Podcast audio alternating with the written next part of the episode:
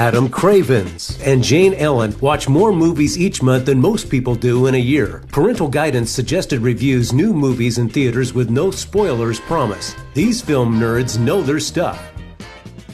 Hello and welcome to Parental Guidance Suggested. I'm Jane Ellen. And I'm Adam Cravens. So, did you go to the theater to see the latest? I did, as I enjoy doing. I know. As I tend to do. Oh, while I'm thinking of it, seeing as it was recently my birthday, and I didn't do this because it said I had till the end of May. But apparently AMC gives you a free drink and a free large popcorn for your birthday. Mm-hmm. I mean, that's like a $75 value. I know. Right there. Like, and you can, they gave it last year, too. I was like, I didn't know that. Oh, yeah. I always make sure, whether or not there's anything I want to watch, like, I make sure I take the kids up there because I'm just like, you know what? Dad, I get a couple extra dad points for a large drink and popcorn, and it's even better when I'm not paying for it. Exactly. I mean, really everything is better when I'm not paying for it. Yeah. Those kinds of things have never bothered me, and I don't mind taking credit for something that AMC is giving to me free of charge. Exactly. And I know what I used to do in college, and I didn't go to college here, but I went to the theater near my college, and I found out that they would do this. All I had to do was ask. How much, they had these massive, imagine a green lawn and leaf trash bag, only make it clear. And stuff it full of popcorn. Yeah. And I'd say, hey, we're having a thing, we're having a movie night at the dorm or whatever. How much would it cost to get one of those? And they would just say, oh, I'll just give it to you. Yeah, because they throw out like garbage bags full of popcorn at the end of the day because it costs next to nothing to make popcorn. And when you've already made, $10, $15 a bucket or like a small bag worth of it, nobody wants, it's not like the cookies that you can get the day old bag of cookies or whatever. Nobody wants day old popcorn, or at least not that I'm aware of. I will eat day old popcorn. 2 day old popcorn is different, but I will eat day old. I don't think you can sell it. At least. Well, like there's a lot of things I'll eat that cold pizza, but I don't think Domino's can capitalize on cold pizza. And while we're talking popcorn, I just have to share this memory with you that has nothing to do with the Tom and Jerry film that you saw in the theaters that we're going to review. I remember seeing some movie at the theater with a friend of mine, and it was a smaller theater in the town that I grew up in, and it just would show two movies at a time. And we always called it the rocking chair theater because, can you guess? The theater's chairs rocked. Now, it wasn't called that. I still don't know what it was actually called. But we were going to some matinee because, we were like teenagers and stuff. And I just remember waiting to go see the movie, watching the manager, because we went enough that we recognized the manager. Right. You know how when they pop popcorn, there's that big plastic and glass thing? So he's just putting his hand in and eating the popcorn. Now, this, mind you, was pre-pandemic, but still, he's just sticking his hand in. I'm pretty sure, like, it's not an OSHA violation, but like I'm pretty sure that you're supposed to at least, like, put a plastic or use a utensil, or maybe just put it in your own little bucket or whatever and just eat from there. But no, he was just sticking his hand right in. What the, like, still the health funny. Score, like, that's gotta, it no longer exists, I guess, because of that guy. They're just like, you, and then you licked your fingers to remove the butter. It was a lot of, do you see that guy? Do you see what that guy's doing? Is he really he's really doing that? Huh? How about that? We still bought popcorn. Anyway. It didn't stop you. They're like, what disease could he really have? I mean, and you know that popcorn has so many additives in it. I'm sure it would have killed whatever was there. Yeah, it's heated to an extreme degree. Exactly. Like, and you can, like, what is it, 115 degrees to boil out most of them right now. I always want movie popcorn. Like, despite the fact that it makes me sick after I gorge myself on it. But that hasn't stopped me from a lot of things that I enjoy. And I never not gorge on popcorn. I never go, oh, I'll just have this one piece. Even if I know conclusively that the thing that I enjoy is a terrible idea, it doesn't always stop me. Theater popcorn being one of them. Exactly. So, you went and saw Tom and Jerry. Is it just called Tom and Jerry? Yeah, just Tom and Jerry. Okay. Which, funny enough, there's a... Tom and Jerry, the movie, was released in like 1993, I believe. It's a full animated one, and oddly enough, features the two of them in a musical, which is even stranger because a majority of the time when Tom and Jerry cartoons were being produced first run, the two of them couldn't talk. Mm-hmm. Or, I mean, I don't know if it expressly ever says that they cannot talk, but they didn't talk. And I was like, that's strange to... That's like giving Charlie Chaplin a musical. Like, that guy didn't really speak a lot. Why would you decide to do that? But this movie has nothing to do with that movie. Hmm. But they do not talk here.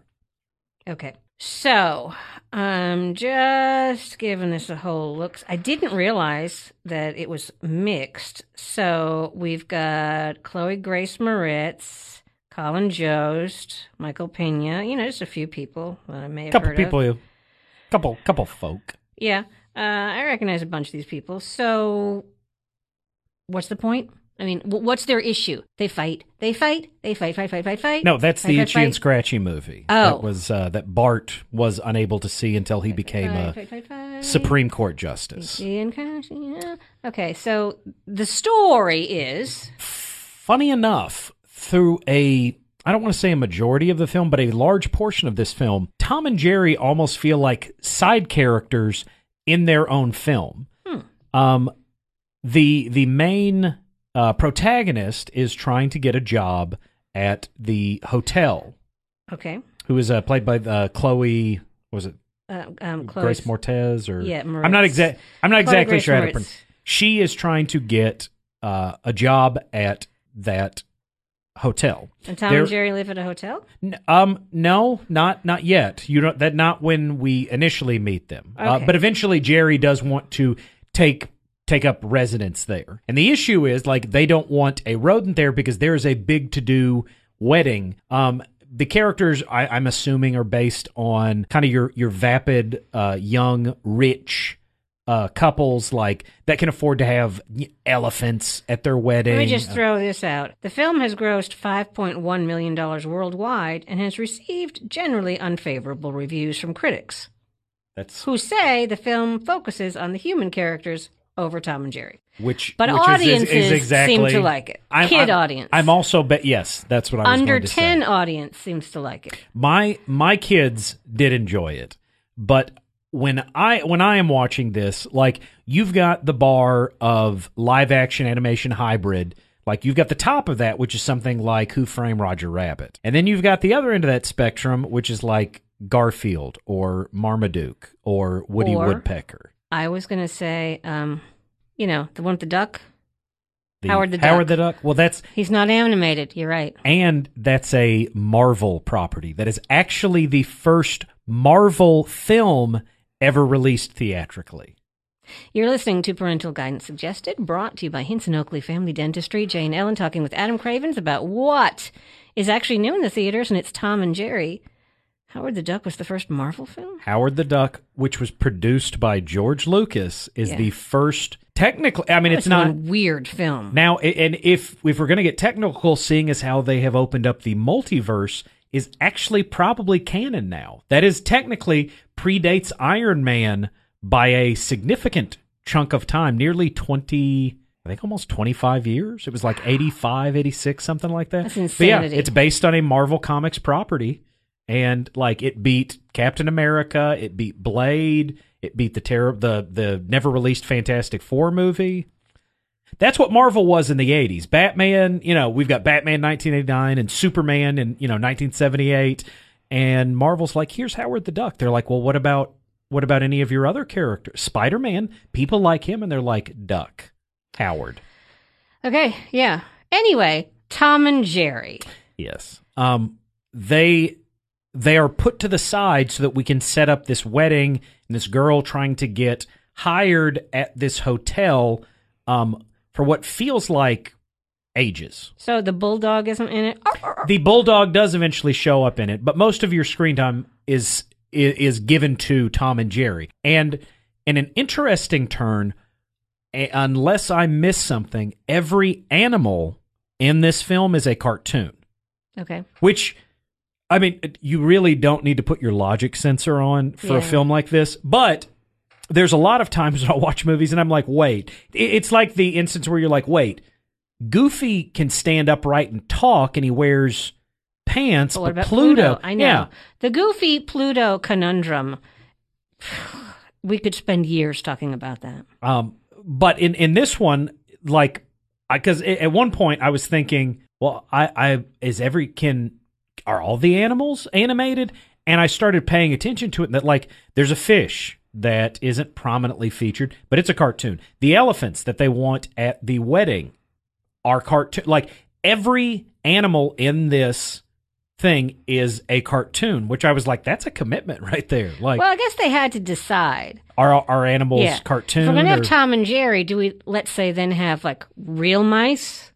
Yeah. And real cats, and then there's Tom and Jerry. Are they just oddities in this world? I mean, they're definitely oddities. It's a whole lot going on. So I guess they're hoping that this will lead to many more romps in the hotel.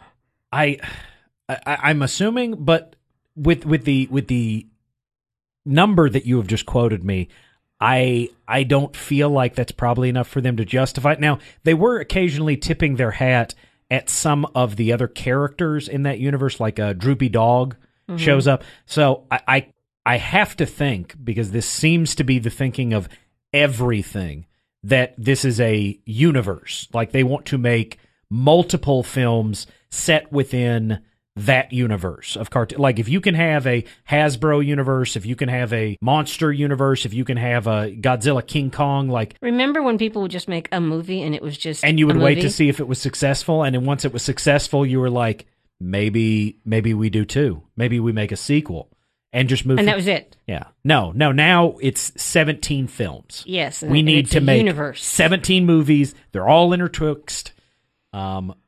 Okay. Which, like I said, it feels like that's probably what they're doing, because there's a lot of characters in that stable, but judging from what they did with this property, I don't know that I am interested in seeing in any of the rest of that. And also at the base, even with like the Looney Tunes characters, like I saw Space Jam and I saw Looney Tunes Back in Action, and I didn't dislike those movies. They were watchable.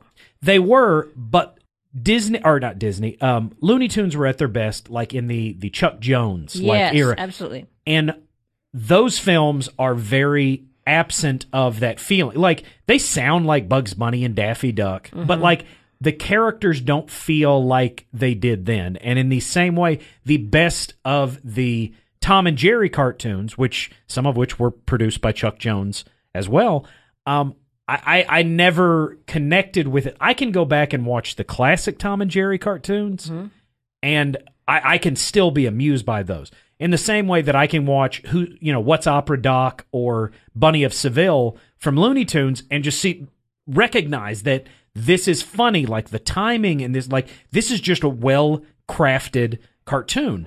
I don't feel that way about Looney Tunes Back in Action, Space Jam, and I didn't feel that way about Tom and Jerry. I didn't feel that way about Garfield, Marmaduke, Underdog, Woody Woodpecker. Like, I just, there's none of that kind of enchanted me. Or even like the aforementioned, like Who Framed Roger Rabbit is mostly dealing with characters that don't have classic appeal, but I still found myself like kind of intertwined with that. Like, even like having Bob Hoskins and Christopher Lloyd's characters, I was caught up in that. Like, I cared what was going on. Plus, it was just such a massive undertaking at the time of mixing the live action with the animated. And it just, this is nearly 30. No. It was 86 or 87, I think. Oh. Maybe 88. Even at that, I'm just saying that's a 30 some odd year gap between this, and I still don't feel like they've topped that. And like, maybe the characters technically look better, or you can do more with the special effects or make them look more three-dimensional. But I can go back and watch Who Framed Roger Rabbit again and again and again and find something to be entertained by that. Tom and Jerry, I was just kind of sitting there. I think I really finished it because I was like, well, I have to review this. I should at least get to the credits. And I mean, it wasn't torturous. Like, I didn't hate it, but there's no reason to. In a way, it's like for a city boy, you got a pretty mouth. Well, thank you. That one. Okay. What's the name of the movie? I can't think of it. It's Burt Reynolds. It's that one. It's the That's a movie you see once. You don't ever need to see it again. Midnight Cowboy? No. No. No. In the woods. It's the... Ah! Oh, Deliverance. There we go. Deliverance. Burt Reynolds was not in Midnight. There we go. No, he wasn't. So Deliverance, even though it was a well-made film, you don't ever need to see that again. So for you, this was like the non trauma causing film like Deliverance. I was Tom and Jerry like Deliverance. You don't ever need to see it more than once. Well, and you're welcome. To wit on the rest of that, like this is also showing on HBO Max. Yes. HBO Max also has access to, and I think they own a lot of the MGM archive. So instead of showing your kids this, which I mean, like I said, it's not direct. Like they won't be sick or damaged because of it. But it's just mediocre. Just instead of clicking on that, take the classic cartoon, which is the entire reason. They thought that somebody would want to see this, and I think they even have the old Looney Tunes on there as well. Oh, yeah, they do. 'Cause we that were, funny them. Enough, used to be theatrically released shorts before films. Wish they did that. So they're technically theatrically released cartoons. They're just, 8 minutes instead of an hour 45. Do yourself a favor, because the kids are going to get the same amount out of it probably either way. One is a well-crafted thing that has stood the test of time, and the other is something that is going to be forgotten and more than likely rebooted within the next 5 to 10 years. Okay, so a pass on Tom and Jerry unless you're under the age of 10. Thank you for listening to Parental Guidance Suggested. I'm Jane Ellen. And I'm Adam Craven.